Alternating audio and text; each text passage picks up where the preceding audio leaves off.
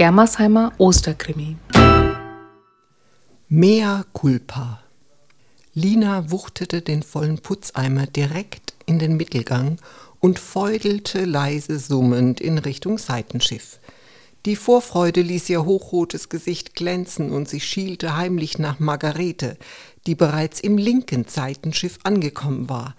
Siegerin war, wer als Erste mit dem Schrubber an den Stufen zum Hochaltar anschlug.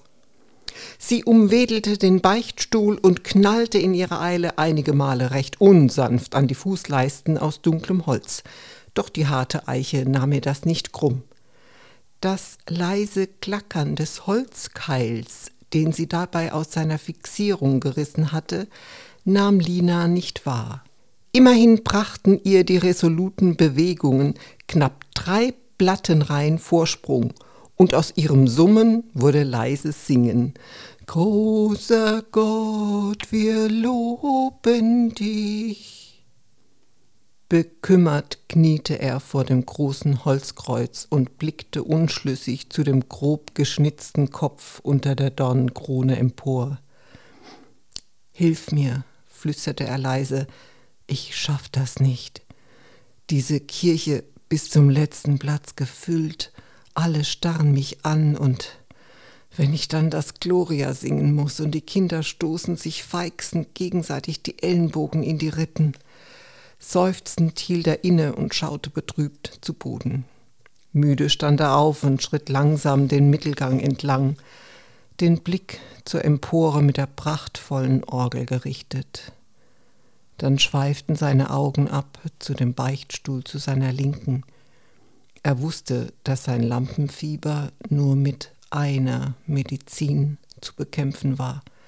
Er fühlte sich so schwach, so alleine gelassen mit der Aufgabe, vor der Festgemeinde die Messen der Osterfeiertage zu lesen. Er hatte es doch immer gehasst, im Mittelpunkt zu stehen. Er hätte dieser Berufung nie folgen dürfen. Er war kein guter Pfarrer. Er hatte den Mittelgang schon längst verlassen und stand vor dem alten Beichtstuhl. Zaghaft streckte er die Hand aus, packte mit zwei Fingern den Knauf und zog daran die Tür klemmte. In all den Jahren hatten sich die Bänder und Scharniere verzogen und die Tür schleifte hart und mit einem grellen Ächzen über den Eicheboden, als er mit beiden Händen heftig an der Klinke riss. Erschöpft ließ er sich auf den Stuhl fallen, zog die Tür nur leicht zu sich heran und tastete dann vorsichtig nach der Flasche in der Ecke. Erleichterung rann ihm hochprozentig die Kehle hinab. Die Angst ließ endlich nach. Aufgeregt tuschelnd und schwätzend kamen die Erstkommunionkinder durch die Seitentür in die Kirche. Lina und Margarete hatten ihr Finish unentschieden beendet und marschierten mit ihren Putzeimern in den Seitenraum der Sakristei. Pünktlich zur ersten Beichte der aufgeregten Schar waren sie fertig geworden und würden sich jetzt dem aufwendigen Blumenschmuck der Kirche widmen. Lina wählte diesen Zeitpunkt jedes Jahr, weil es sie rührte, den kleinen Menschlein zuzusehen, wie sie zuerst ängstlich im Beichtstuhl verschwanden, um bald darauf sichtlich befreit wieder aufzutauchen, um mit ernsthafter Reue ihr Bußgebet zu sprechen. Sie hatte den Pfarrer heute noch nicht gesehen und wunderte sich, dass es bereits fünf Minuten über der Zeit war und er dem ersten Kind noch kein Zeichen gegeben hatte. Überraschend flink für ihren voluminösen Körper eilte sie zum Beichtstuhl, warf einen flüchtigen Blick in die Ritze zwischen Rahmen und Vorhang und winkte den rothaarigen Jungen ganz außen in der Bank zu sich, als sie schwarze Schuhe unter schwarzer Soutane hatte erkennen können. Geh rein, flüsterte sie ihm zu. Ihr habt es doch im Kommunionunterricht geübt. Und alle betet ihr dann zwei Vaterunser, falls der Herr Pfarrer vergisst, euch was aufzutragen. Lina wusste, was los war. Und sie würde gleich nach der Beichte die Kirche verlassen, um den Herrn Pfarrer nicht in Verlegenheit zu bringen. Lautes Klopfen und Hämmern weckte ihn auf. Er wusste nicht sofort, wo er war, aber die lila Vorhänge um ihn herum und die leere Flasche in seiner Hand ließen die Erinnerung hochsteigen. Er hatte es wieder nicht geschafft, zu widersagen. Das Hämmern war dieses Mal überall lauter als je zuvor, ließ den gesamten Beichtstuhl erzittern, sprengte fast seinen Kopf und er sank verzweifelt noch tiefer in sich zusammen. Die Sonne hatte an diesem feierlichen Tag der Erstkommunion ein Einsehen und ließ ihre Strahlen über die festlich gekleideten Angehörigen gleiten. Sie bildeten ein Spalier vor dem Kirchenportal für die Kinder, die ernsthaft und stolz auf die riesigen Kerzen in ihren Händen schielten. Der Vorsitzende des Pfarrgemeinderates schritt ihnen voran, unsicher blinzelte sein Blick über die Reihen der Festgäste. Hatte er tatsächlich die Kinder im Gemeindehaus abholen sollen? Die Planung war in der Vorbesprechung so oft geändert worden, dass er absolut nicht wusste, ob er zur richtigen Zeit am richtigen Ort war. Der Pfarrer sollte doch, oder nicht? Oder wartete der am Hochaltar? Oder kam er erst nach dem Orgeleinzug aus der Sakristei? Seine Schritte wurden strammer und er wischte sich mit einem riesigen Taschentuch über die schweißbedeckte Stirnglatze. Erleichtert ließ er sich auf seinen Platz fallen, als er die Kinder endlich an den reservierten Kirchenbänken abgeliefert hatte.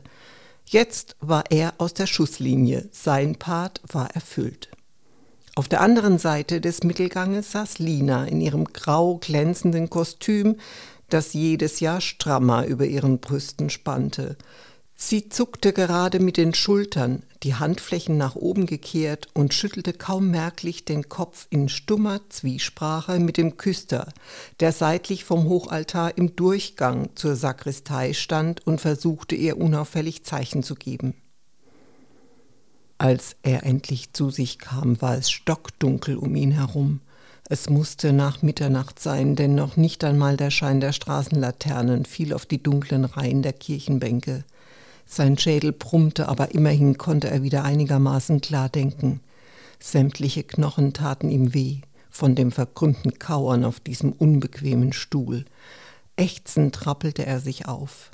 Hinter seinem Schädelbein wummerte eine Armee Presslufthämmer und er riss beide Hände an seine Schläfen. Im gleichen Moment fuhr ihm ein Stich in die Herzgegend, der ihn stöhnend wieder auf den Stuhl sinken ließ. Japsend rang er nach Luft und presste beide Hände auf seine Brust. Mit dem linken Fuß gab er der Tür einen leichten Schubs, er brauchte Luft, musste nach draußen. Die Tür klemmte.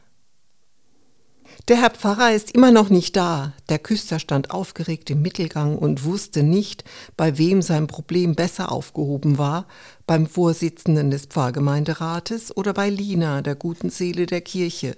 Unschlüssig drehte er sich ständig um die eigene Achse, auf ein Zeichen wartend, wem er diese Riesenverantwortung auf die Schultern packen konnte. Die Kommunionkinder rutschten schon ungeduldig auf ihren Bänken hin und her, und die Festgäste begannen zu tuscheln. Lauf rauf zur Orgel. Er soll das Dings spielen, dieses lange vom Herrn Bach. Ich lauf und such den Herrn Pfarrer. Erleichtert nickte der Küster Lina zu und verschwand Richtung Empore, um seinen Auftrag auszuführen. Auch heftigste Tritte und wildes Rütteln am Knauf halfen nicht. Die Tür bewegte sich keinen Millimeter. Sein Herz raste und die Zunge klebte ihm am Gaumen. Er hatte schrecklichen Durst, wie immer, wenn der Kater zugeschlagen hatte. Trotz des scheibenlosen Holzgitters im Rahmen des Beichtstuhles hatte er das Gefühl zu ersticken. Lina ging mit gemessenem Schritt auf den Seitenausgang zu. Erst draußen würde sie loslaufen, um die Kinder und die Gäste nicht zu verunsichern. Kurz zuckte sie zusammen, als die ersten rauschenden Töne von Bachs Toccata das gesamte Kirchenschiff erzittern ließen. Den Blick fest auf den Beichtstuhl gerichtet, zählte sie die Schritte. Als dessen Türe ganz langsam aufschwang, dachte sie noch, die quietscht ja gar nicht mehr. Dann sank sie ohnmächtig auf die Bodenfliesen. Kommissar Pfeffer warf nur einen kurzen Blick auf die Leiche im Beichtstuhl, dann schob er langsam die Tür mit der Fußspitze zu. Spurensicherung, murmelte er leise und wusste, dass der Trupp bereits unterwegs war. Der kleine Holzkeil, der direkt neben seiner Schuhsohle lag, würde ihm prächtige Dienste tun, wenn er morgens seine Zeitung aus dem Briefkasten holte. Schon zweimal hatte er sich dabei ausgesperrt. Er bückte sich und hielt im letzten Moment inne. zog ein Taschentuch aus der Jacke, wickelte den Keil darin ein und steckte ihn in die Tasche. Sein Verbrauch an Papiertaschentüchern war zurzeit enorm. Wie jedes Jahr hatte er an den ersten warmen Tagen die Frühjahrsgrippe bekommen. Lina stand neben ihm und unterdrückte mühsam ihr Schluchzen. Gestern, presste sie hervor, bei der Erstbeichte der Kinder, das ist immer am Samstag vor dem Weißen Sonntag. Hat ihn später noch mal jemand gesehen? schob er seine nächste Frage gleich hinterher. Ich, ich weiß es nicht. Keiner wusste was heute Morgen. So ein Durcheinander hatten wir noch nie bei der Erstkommunion. Ein rothaariger Junge im schwarzen Anzug hatte sich vorsichtig an der Kirchenbank entlang geschoben und versuchte einen Blick durch das Holzgitter auf den toten Pfarrer zu erhaschen. Tu das besser nicht, warnte ihn Pfeffer. Das ist kein schöner Anblick, aber sag mal, du bist doch eins der Kommunionkinder. Was hat dir der Pfarrer denn als Buße aufgegeben gestern bei der Beichte? Trotzig schaute ihm der Junge in die Augen. Zwei Vaterunser, stieß er hervor, drehte sich um und rannte fast gegen Dr. Müllerkorn, der sich gerade die dünnen Handschuhe überziehen wollte. Mord? fragte er knapp und wies mit dem Kinn auf den Beichtstuhl. Pfeffer schüttelte den Kopf. Auf den ersten Blick keine Anzeichen, auf den zweiten auch nicht. Kein Blut, keine Tatwaffe. Der Tote saß da und es traf ihn der Schlag, so sieht's aus. Von dir will ich wissen, ob das stimmt und wann das war. Müllerkorn nickte und öffnete die Tür. Er beugte sich vor und stutzte. Er war in grober Schätzung von einem Todeszeitpunkt in der vergangenen Nacht ausgegangen und hatte Gliedmaßen in Leichenstarre erwartet. Die Hände des Pfarrers lagen ganz entspannt und schlaff in seinem Schoß. Als er die linke vorsichtig anhob, sog er zischend die Luft zwischen den Zähnen ein.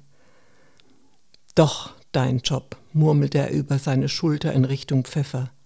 Sieh dir das an. Blutige Schrunden, abgebrochene Fingernägel und kleinste Holzsplitter in den Fingerkuppen zeugten von verzweifelten Befreiungsversuchen. Die Spurensicherung hatte ihre Arbeit beendet und die Leiche war abtransportiert worden. Nachdenklich gab Pfeffer der Tür des Beichtstuhls einen leichten Schubs. Sie hatte kein Schloss, war nur angelehnt. Als er sachte mit dem Zeigefinger den Knauf berührte, schwang sie langsam wieder auf. Sein Blick ging hoch zur Orgel und dann zu Lina, die in einer Kirchenbank kniete und mit geschlossenen Augen ein Gebet sprach. Als sie aufstand, eilte er zu ihr. Entschuldigung, die Tür. Sie schwang einfach so auf, sagen Sie?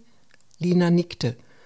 Und dabei geht es gar nicht. Sie schrappt seit Jahren über den Fußboden, hängt nämlich schief in den Angeln, wissen Sie? Pfeffer nickte, fingerte ein neues Taschentuch aus seiner Jacke und putzte sich die verstopfte Nase. Aha.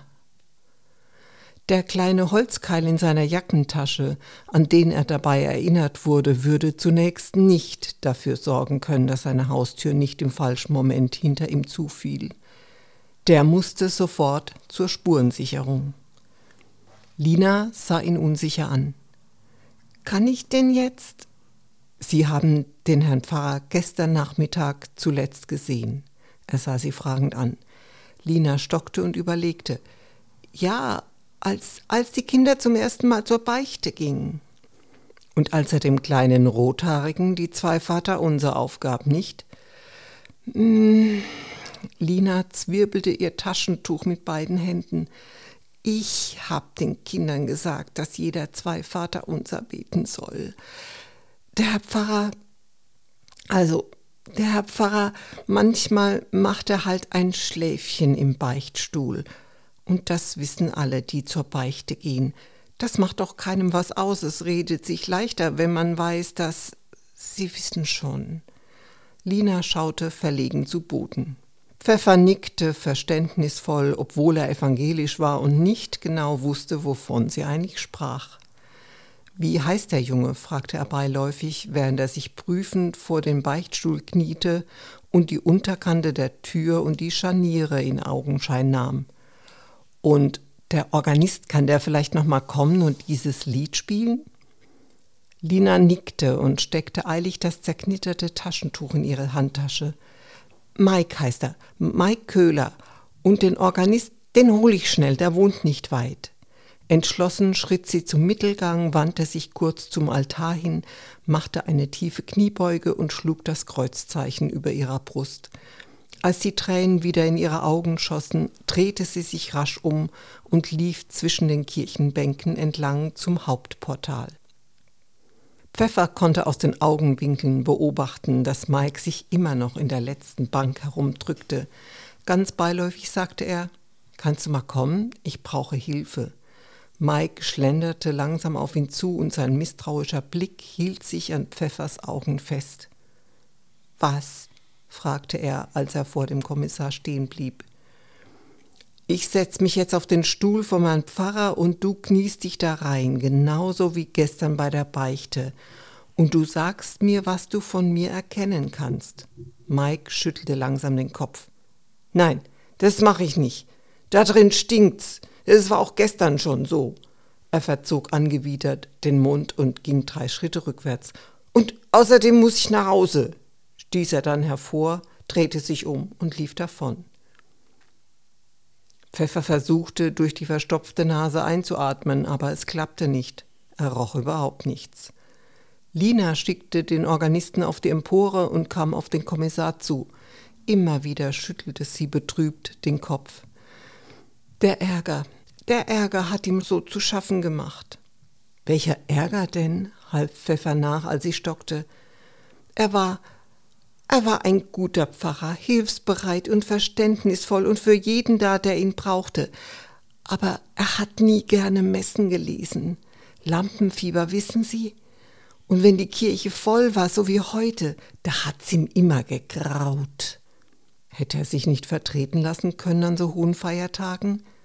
Lina winkte ab. Es gibt doch zu wenig Pfarrer. Einen Kaplan hat's im Nachbarort, der hat zu Ostern die Messen gehalten. Aha. Pfeffer nickte. Wegen dem Lampenfieber. Nein, der Herr Pfarrer hatte Urlaub genommen.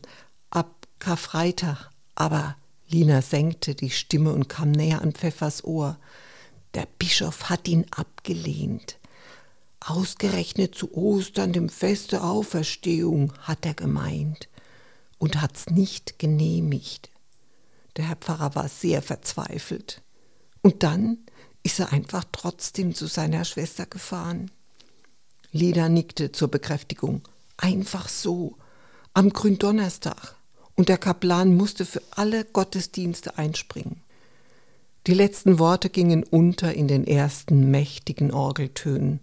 Pfeffer schaute gebannt auf die Türe des Beichtstuhls. Ein leichtes Rauschen und Zittern brauste durch das Kirchenschiff, und die Eichetür schwang ganz langsam auf. Pfeffer stieg die Stufen zur Empore hinauf. Geduldig wartete er, bis der Organist das Stück zu Ende gespielt hatte. Wann haben Sie den Pfarrer denn zuletzt gesehen? Der junge Mann nickte ernsthaft. Ich dachte mir schon, dass Sie das fragen würden. Ich habe ihn schon sehr lange nicht mehr gesehen. Vor seinem Urlaub war das noch Gründonnerstag, glaube ich. Auf jeden Fall an dem Tag, als der Angermeier die Beichtstuhltür repariert hat. Pfeffer beugte sich vor und starrte ihn an. Wie bitte? Wer hat was repariert? Na, der Schreiner Angermeier, diese quietschende Tür des Beichtstuhls, die ging ja nur noch ganz schwer auf. Er hat sie repariert, Scharniere neu verschraubt und geleimt, die Tür war recht fixiert. Ich habe geübt hier oben und war naja, ich war ein bisschen sauer, weil er ausgerechnet dann hier rumhämmern und bohren musste, als ich für das Osterhochamt die Lieder einstudieren wollte. Und eine Weile vorher, da war der Angermeier aber noch nicht da, kniete der Pfarrer vor dem Hochaltar. Da habe ich ihn zuletzt gesehen.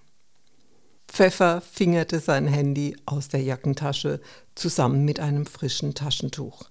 Hastig putzte er sich die verstopfte Nase und tippte eine Kurzwahlnummer ein. Müllerkorn, der Todeszeitpunkt. Wann? Ein Tag, zwei Tage, drei? Quatsch, tönte es am anderen Ende. Mindestens zehn. Gründonnerstag oder so. Mann, Pfeffer, das musst du doch gerochen haben.